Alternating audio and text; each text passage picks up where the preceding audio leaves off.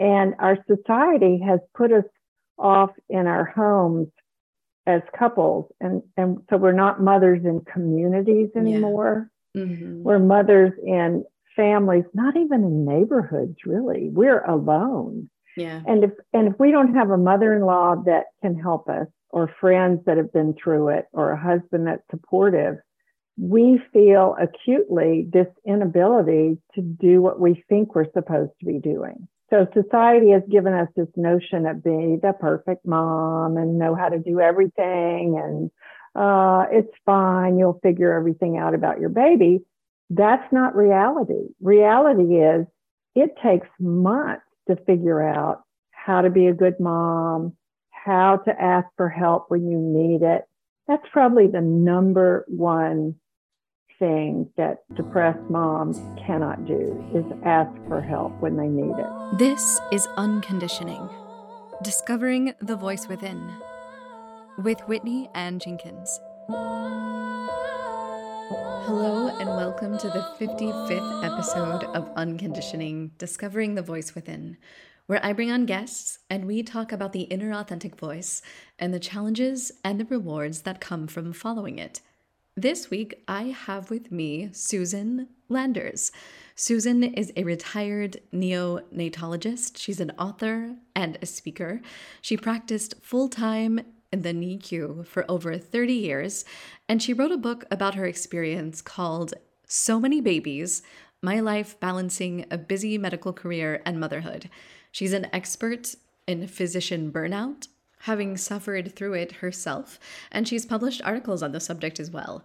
I had a very enlightening time speaking with Susan about the challenges of being a mother in our current society and all of the demands, including the rise of an increase of postpartum depression in new mothers. Dr. Susan Landers brings a whole lot of wisdom from her personal life as a mother, as well as working as a doctor that directly works with new mothers.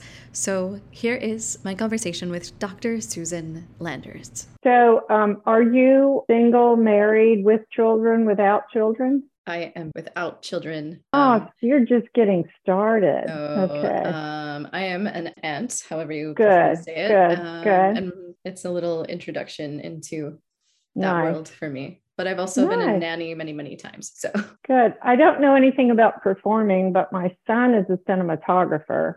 Okay. He he hangs out with your type, you know, the creative set. Um, I've always hung out with um, other doctors and nurses and yeah. scientists, and I've been sort of wearing blinders my whole life. I didn't even learn that I had much creativity until I oh. retired. Yeah. Actually, that's not true. I got burnt out at the very end of my career. And I started uh, playing the piano and I started mm-hmm. doing some needlework and it kind of got the creative juices yeah. flowing. So mm-hmm. a little yeah. bit.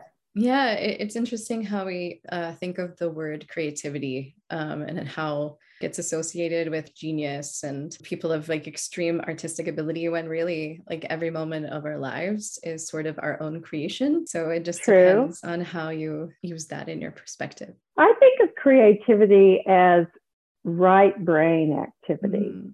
Whether you're dreaming or imagining or writing or um, drawing or making music, I think creativity is sort of this outlet to me. It's an outlet to not be in your logical, overworked, mm-hmm. hyper responsible left brain. Yeah. And so throughout my career in medicine, I spent so much mm-hmm. time in my left brain making things work and making diagnoses and, and prescribing therapy and using medications that I think along the way I might have forgotten to use creativity. Yeah. Mm-hmm. And so in my older years, I've rediscovered how helpful creativity is, mm-hmm. how That's wonderful right. it is. Yeah. Yeah. yeah. A, a, a, rebirth in a way. In a way, yes. Yeah. Yeah. yeah exactly. Speaking of babies. yeah. So our conversation is just going to be really organic. So it's really talking about you and your story and your journey and how you've gotten to where you are from where you began. You've had to go through a lot of things in order to get where you are.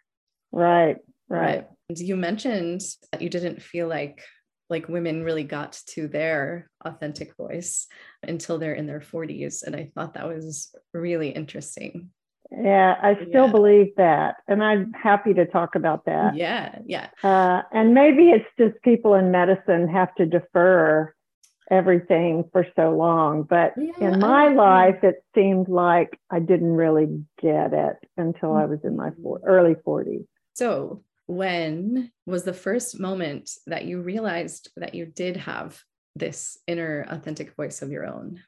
Oh, that is a very easy question to answer. I, when I finished medical school, I went to medical school in South Carolina. I grew up in South Carolina, but I never really felt comfortable in the deep South. And so after I graduated from medical school, I was accepted in a residency in Dallas, Texas, which was a real plum of a residency mm-hmm. at Parkland and Dallas Children's.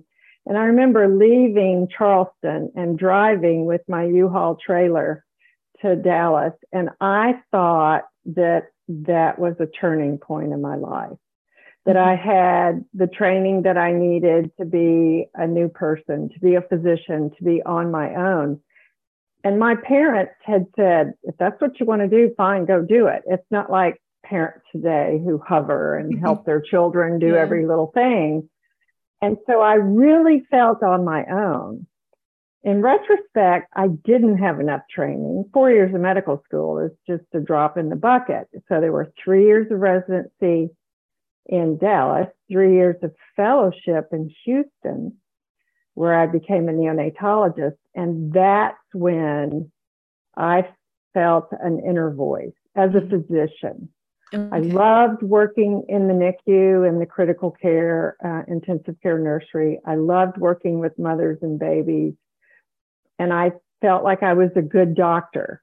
I'd had good training. I had some challenging experiences. That's back in the 80s, that was a difficult place to work because we didn't have good ventilators mm. and we didn't have artificial surfactant until late in the 80s. And so a lot of the babies had complications or didn't survive. It's different now, but I was entering a career that I thought allowed me to practice and attend to people, really be present with the moms, with the mm-hmm. dads. Yeah. Not just take care of a baby in the intensive care nursery, but getting to know them over three, four, six months, be part of a family. Yeah. And that inner voice, that kind of mother doctor presence. I think I had as early as a, that would have been age 34, yeah, 33 or 34, where I really felt like I knew what I was doing. I liked my field and um, I was making a difference. I was helping children, I was helping parents. And in neonatology, there's this um, tradition. NICUs always invite back their surviving babies to come to a neonatal reunion in the spring so that any children that have left the nursery um, and gone home to grow and thrive are invited back. And so neonatal reunions were always just the best thing because the moms would come back with their twins or triplets or beautiful baby and we'd all just be so joyful and the parents were so grateful and it just warmed my heart in a way that uh, never left. It never left. And that's the best thing about my professional career. Interestingly um, i got married when i was 34 later. Okay. And uh, met my husband at texas children's hospital in houston and we had three children within seven years. I was older and I wanted to kind of, you know, get on with having a family. Yeah. And, and I was really lucky that that um, the first two kids were pretty easy, and it took a while to have the third one. I was almost 40 by the time I had my third child, but that's when I learned, Whitney, that I didn't know what I was doing. And as a mom, my inner voice was sort of stuttering and faltering and uh, bumbling and making mistakes. And, and here I was a pediatrician, subspecialty trained pediatrician, and having children who presented all these things to me to deal with, whether it was yeah. breastfeeding or a fever or biting at school or a gifted child or tantrums or bedwetting or whatever normal little things they do. I discovered that I, I think I discovered that I was enough of a perfectionist as a doctor, and I must have carried some of that over into my being a mom because I wanted to be a perfect mother. Mm-hmm. And the first seven to eight years, when I had my three children, I learned that I was not a perfect mother. So there wasn't a, an inner voice as a mom. I didn't feel that like I felt it as a doctor. Right. And almost, it was almost a paradox.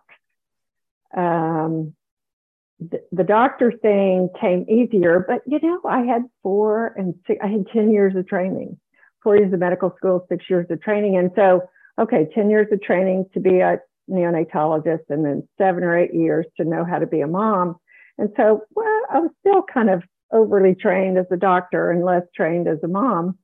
It took me, I think, in retrospect, about 10 years to feel really good about being a working mom you have friends who are working moms, I'm sure. Oh yeah. And they're always complaining that they're they're either uh, worried about their kids or worried about their work or trying to do one thing while present in another. And it's just this huge paradox. Right. Yeah. And um, so i was 40 we moved to a new city. My husband accepted a, a great job. So I was feeling really good about being a neonatologist. I was feeling better about being a working mother. We moved to a new city and I didn't like my job. And I turned 40 and we had a new house and the kids had a new school and I had a new nanny. We were fortunate enough to be able to afford a nanny. And I fell apart. Mm-hmm major depression. And I'm not ashamed to say that because it turned out to be a real um, growth opportunity for me. Um, I worked through it. I don't know how I kept working. Um, but, and I saw a psychiatrist and I was on therapy. And, and I like to speak out about treatment for depression, especially postpartum depression yeah. in women, because it's so effective. The treatment is so effective. And um, I, my psychiatrist asked me to explain to him what my life was like.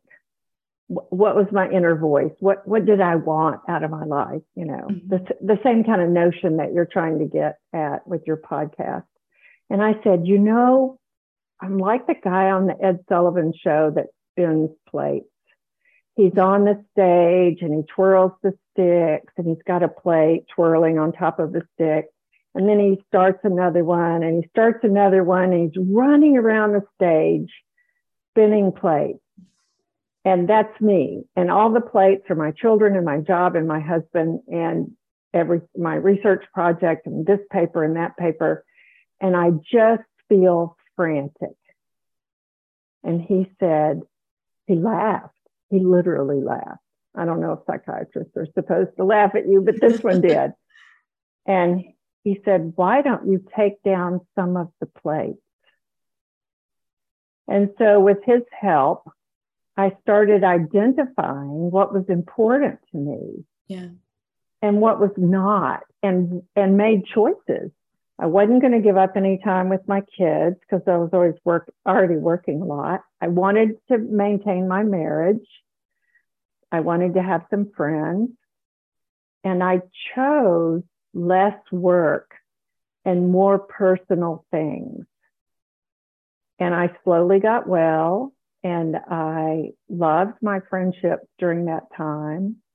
And my marriage became stronger. And I think I was pretty good working mother. Um, I, I, that time in my 40s is when I was able to look at myself and say, I am a pretty good mother. I know I'm a really good doctor. Uh, our marriage is going okay with some work. And I was actually brave enough to try something different. I went to work for an HMO. I worked as a medical director for an HMO for a few years. And I didn't like that because it wasn't really medicine. Mm-hmm. It, it was the wrong side of the fence. Yeah. And so um, we decided to uh, follow job opportunities in Austin, Texas. And my husband and I both went into private practice. And that's where I have lived and practiced for the last 25 years. And we kept on raising our three kids, and they all turned out pretty well. The girls both have anxiety, but they, they all turned out really well.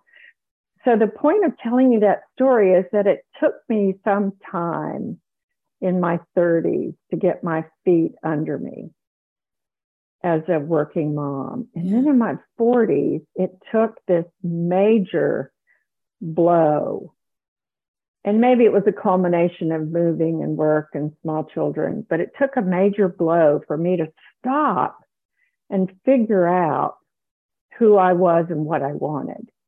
And that's what I mean by finding my inner voice in my 40s, because I was ready then to do the work. Yeah. To really say, what is important to me?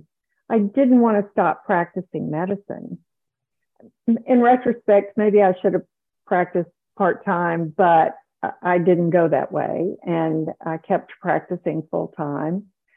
And I did less research and less academics and wrote less papers and did less of other things.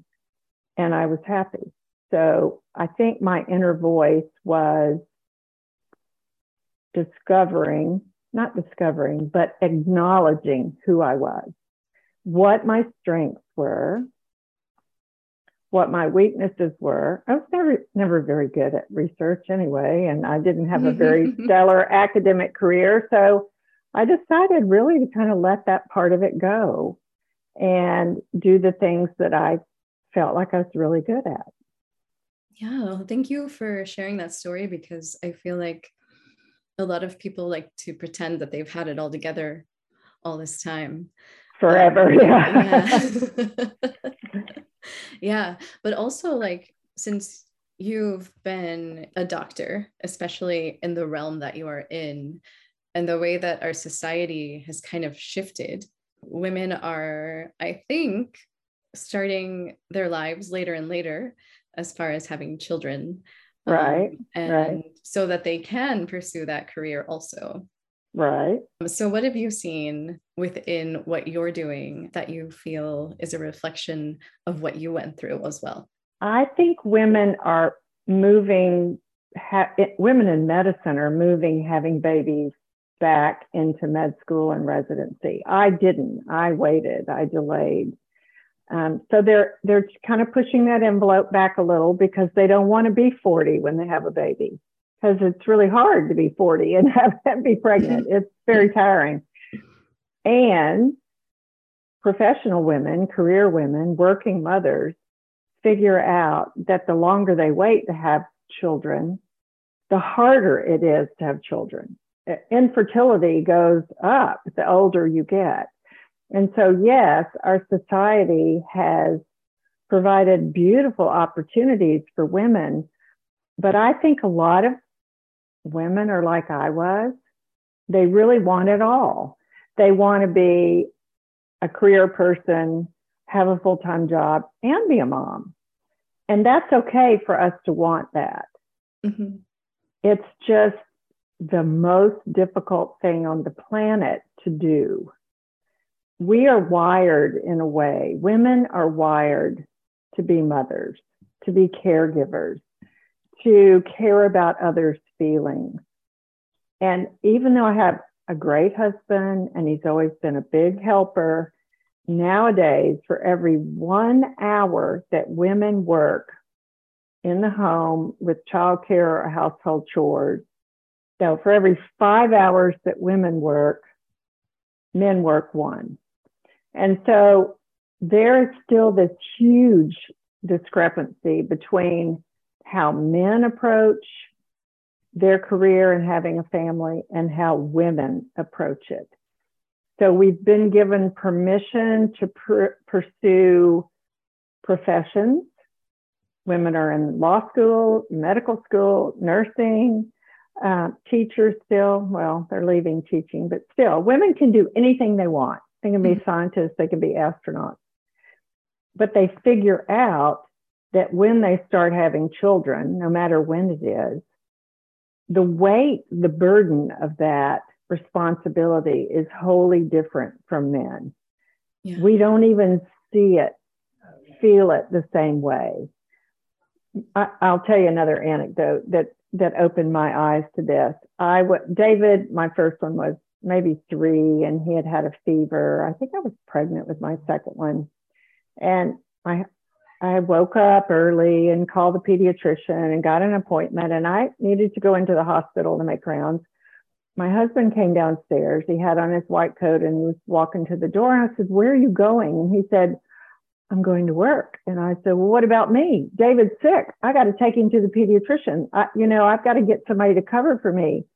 He said, Well, you'll handle it. You always do. And he walked out the door. Oh. This is a true story. And I bet a lot of your listeners are going, My husband's done that to me before because they don't they don't see it the way we do. They don't feel it. They don't worry about the kid at school like we do. They don't worry about the child that has special needs the way we do.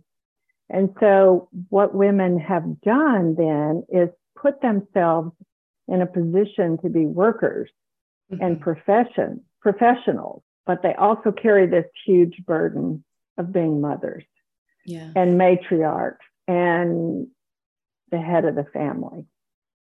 So, in that sense, what our culture has done for women has made it harder. Does that make sense? Yeah, absolutely. Um, definitely. And as far as like postpartum goes, have you seen that increase along with all of these extra responsibilities when trying to juggle and spin all of the plates at the same time, as you described? Yes, postpartum depression has increased. It now affects one in eight women. That's astonishing. One in eight women will sometime within the first year after birth have a major depression where they are either anxious or depressed. They feel like they can't do it. They feel alone and isolated. They don't feel confident taking care of their baby. Of course, they can't sleep. They can't eat the usual things. They don't take care of themselves, the things we all know to look for as signs of depression. But then they're new moms and they're going, I don't know how to be a mom. And our society has put us off in our homes as couples. And, and so we're not mothers in communities anymore. Yeah. Mm-hmm. We're mothers in, in families, not even in neighborhoods, really. We're alone. Yeah. And if and if we don't have a mother-in-law that can help us, or friends that have been through it or a husband that's supportive, we feel acutely this inability to do what we think we're supposed to be doing. So society has given us this notion of being the perfect mom and know how to do everything and uh, it's fine, you'll figure everything out about your baby. That's not reality. Reality is it takes months to figure out how to be a good mom, breastfeeding is not easy, it's a learned skill. How to ask for help when you need it. That's probably the number one thing that depressed moms cannot do is ask for help when they need it. And so we are seeing the incidence of postpartum depression going up. And I think that's because our society and our culture structure expects more from postpartum women than they can give.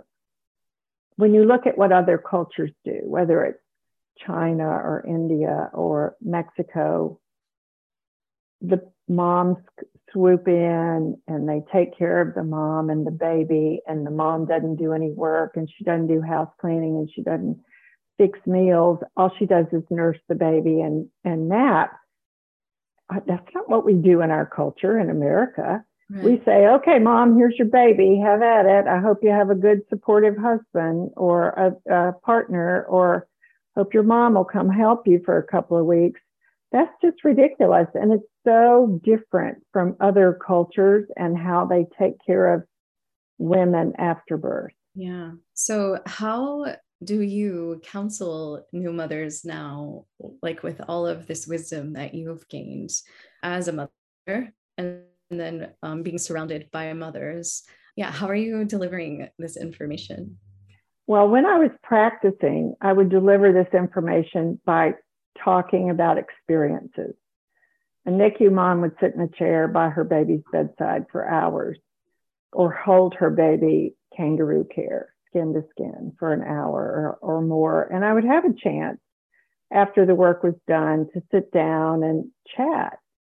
Did she have other kids at home? How was she relating to the process of having a sick baby? How are she and her husband doing? Those sorts of things. So, personally being present mm-hmm. and talking about mothering experiences is the way that I dealt with it when I was practicing. And another interesting thing to tell you is that so many mothers would say to me, Oh, you're a pediatrician. Your children are just perfect. I'm sure you don't have to deal with this problem. And I would go, You got to be crazy. My kids are just like everybody else's. When my daughter, my youngest daughter, was a rebellious teenager, the moms would, and you know, and she'd skip school or she'd have a car wreck or whatever she did. Mm-hmm. The mothers would just go, I can't believe you have a problem teenager. I'm going, you know, I mean, a lot of us do. That's just the way it is. And I don't know how to deal with her any more than the next person. And and so telling stories and being present and connecting with other women about our children, about being a mom was the way I did it then. What I'm doing now, I've written a book I wrote a book called So Many Babies My Life Balancing a Medical Career and Motherhood. And I wrote that book to tell other mothers that they can do this, that we all struggle, we all have challenges, and we all get through it. And I relate some of my big failures, I relate some of my successes in the book. But the purpose for writing it was to convey to other women that this is kind of a universal experience, trying to balance being a mom, being a spouse, and working. And so I hope my book does that. And I'm on social media. I have a blog, I have a mm-hmm. newsletter. And so I'm trying to we- reach women that way.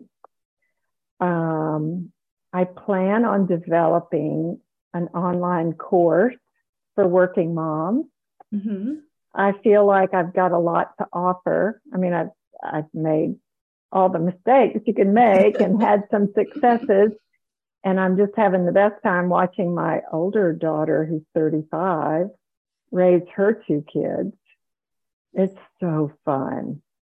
Yeah. What to what to do when the child bites what to do when the child is bitten, how to get rid of the pacifier. oh my God. Why why did my daughter have to have so many problems with breastfeeding? Uh, it's just, you know, it's just normal stuff, normal, normal life stuff. And so I want to take all my experience and I want to put it in a format that other women can use in little bite sized bits at their own time, at their own pace. And that's my plan for the next couple of months. I've yeah. already got I've already got some curriculum uh, laid out and uh, an assistant to help me with that. I've given several webinars. And um, because I want to hear from women who have questions, women who want to talk to somebody like me who's sort of been through it. Yeah. I, you know, I don't want to just say, this is what you're going to experience. I want to know what people are really interested in. Yeah, it, it looks and sounds like uh, you are looking at mothers in a holistic point of view and uh, encompassing everything that they're experiencing, um, mm-hmm. um, which is something that I feel like traditional medicine doesn't really look at. No, it doesn't. It doesn't. Even pediatricians, general pediatricians who are really very good at recognizing that the child has to be looked at in terms of the family, uh, specifically the mom, but broader, the whole family. And pediatricians know that everything about mother influences the child. I think that everything about mother influences the whole family. And um, it's just as important to talk with women about how they're doing as it is to examine a child in an office or to examine a, a woman in her office. I think the psychological aspects of being working mothers are greater than people acknowledge. The psychological challenges, and whether it's like I was early on, are we all just going to work using our left brain and not dealing with our right brain creativity, not journaling, not yeah. meditating, not exercising, not all the things that when we get busy, we're busy, you know, I'm so busy, I've got children, I've got work. We don't do that for ourselves. So I it is holistic to think that working mothers are crucial for their family, whether they're single mothers or not, and need to know how to take care of themselves. Yeah. Um, for anyone who might be listening, who might be a mother and might be struggling um, with postpartum or another like aspect of motherhood that they don't know how to quite handle by themselves. Mm-hmm. Do you have any advice on how to ask for help? Yes, I or do. Where they could go. Well, the yes, you can get help online. There are some call-in psychotherapy places now. You can get checklists online. Uh, I've created a checklist for stressed out and burnout working mothers on my own website just to bring attention to this whole notion. They can talk to their spouse or their partner. They can talk to their pediatrician. But sometimes the very best thing to do is to talk to a friend, someone who's going through what you're going through. When I was having my children in Houston and we were we were all brand new doctors having kids and working at the hospital, I would not have survived if I didn't have friends who were right there with me, having babies, going through the same issues, and we would talk at lunch or we would talk in and out of the parking lot. How's it going with so and so? And it, it, it was a connection that was so palpable. So I guess what I'm saying is there are people in your workplace there are people in your neighborhood or in your friendship circles that you can specifically say to, I'm really struggling. Can I talk to you about this? I need, I, I really need to bounce this off of you. And I'm here to tell you and your listeners that there is nothing wrong with asking for help. Our society wants us to be independent and productive. And I think part of being independent is saying, I need some help. But maybe it's just because I'm older and and I'm capable of admitting that. So, my answer to your question is they have to ask for help. And, and where they get that help will be different for each woman. Is it a mentor at work? Is it a friend, coworker? Is it their partner? Is it their husband? Is it their best friend that they go on walks with in the morning? Is it their mother? Mm-hmm. It'll be different for everybody, but asking for support is just a crucial part of human nature that we need to get back to. Yeah, I, I feel like um, in different previous times, like as you said, community was kind of more prevalent um, within like raising children and having that support system of being able to share wisdom back and forth um, between um, the right. elders and the youngers. And I feel like that's something that's kind of missing um, within our society. Then there's almost a competitive edge that's been like thrown in there rather than like wanting to share information. Yes, competitive edge. You are so right. Now that I'm on Instagram and Facebook, I am seeing this pretense of the perfect mother, the perfect uh, working mom, the mom who has it all together, the mom whose children are uh, never act up, and uh, the mom whose marriage is wonderful and whose husband helps out and he does half the cooking and half the housework. That's just not the way it is. That uh, when we ask women what's going on, all the surveys say that we do way more, five times more than our partners and our husbands do. And single moms do it all. Right. And so um, we are in a position where we set ourselves up for failure because of those false expectations on social media. Mm-hmm. And I'm here to say that a lot of what I'm seeing on social media about the right way to be a parent and the right way to do something, they're they're not exactly true. Imagine that. Imagine that. Yeah, I'm making a face. Your listeners can't see. I'm making a face. it's uh, social media has done a lot of damage. For example, here's my worst example of social media. Teenage girls who want to find out about weight loss and diet and exercise, who put those hashtags in social media, will be deluged with sites that tell them how to fast, how to diet, how to lose weight, how to hyper exercise. And they'll see pictures of other girls who have eating disorders. Yeah. And I think that's a travesty. I had a daughter with an eating disorder when she was 16, my older daughter, when she was a junior in high school, before Instagram, before Facebook, before cell phones. And it was hard enough for me to identify what was going on with her. And, and it was difficult to get her to get therapy and to get the support and get the whole family treated.